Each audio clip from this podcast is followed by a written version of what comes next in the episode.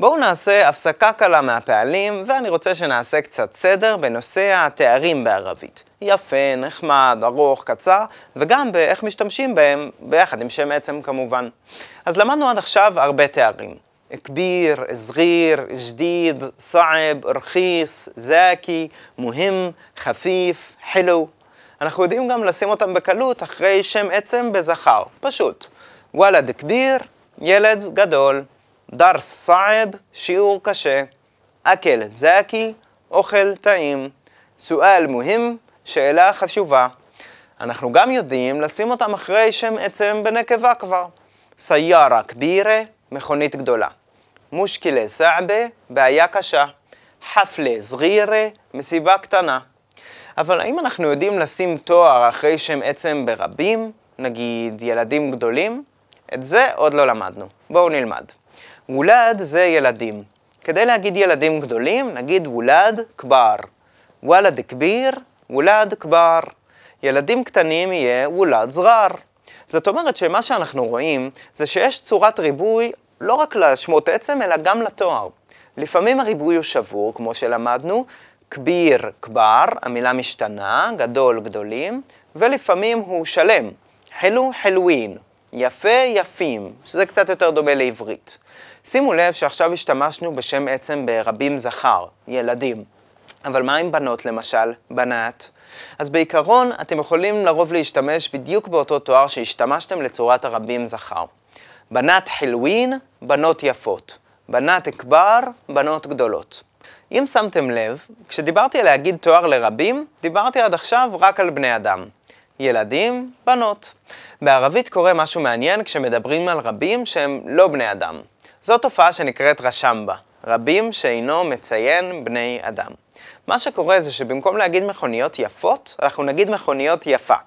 כלומר, נתייחס לכל ריבוי שהוא לא אנושי, כמו מכוניות, כלבים, צמחים, מחשבים, כאילו שהוא נקבה יחידה. מכוניות יפה. זאת מכוניות גדולה. אז במקום להגיד سيارات גדולות, אנחנו נגיד سيارات كبيرة, מכוניות גדולה. וכדי להגיד מחברות יפות, איך נגיד? دفتر זה מחברת, دفاتر מחברות. עכשיו איך אומרים יפה? حلو זה יפה, حلوة יפה. כן, ככה, دفاتر حلوة, מחברות יפה. שיטה טובה שמקלה על כל הסיפור הזה, זה לדמיין שבעברית יש את המילה קבוצה לפני כל הביטוי, ואז זה מסתדר טוב. קבוצת מחברות יפה. קבוצת מכוניות גדולה. פתאום זה נשמע הגיוני. אני רק רוצה לציין שהתופעה הזאת, היא רשם בה, היא קיימת בערבית ספרותית, אבל לפעמים בערבית מדוברת קצת מוותרים עליה. זאת אומרת שאנחנו יכולים לשמוע גם סיירת כבירה, כמו שהראיתי, אבל גם סיירת כבר, עם הריבוי שראינו לבני אדם. בואו נראה עוד כמה דוגמאות. איך אני אומר נגיד שפות קשות? אני צריך לחשוב, קבוצת שפות קשה. אז אני אומר רק שפות קשה כמובן. לורת סעבה.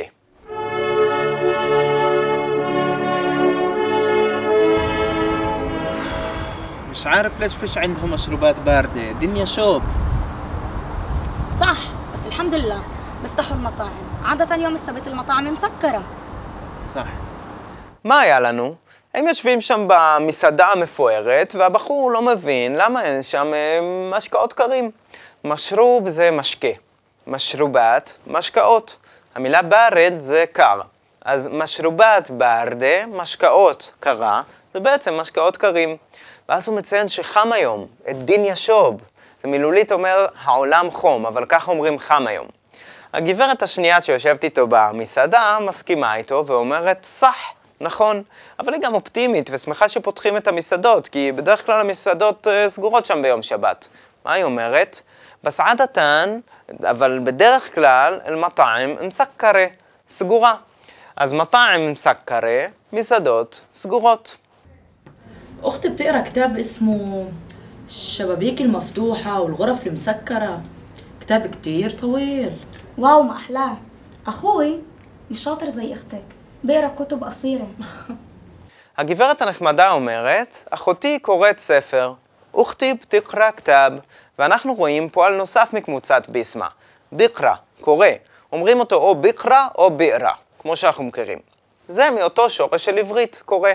אחרי זה היא אומרת את השם של הספר, שבביק אל מפתוחה, החלונות הפתוחים, ולגורף למסקרה, והחדרים הסגורים.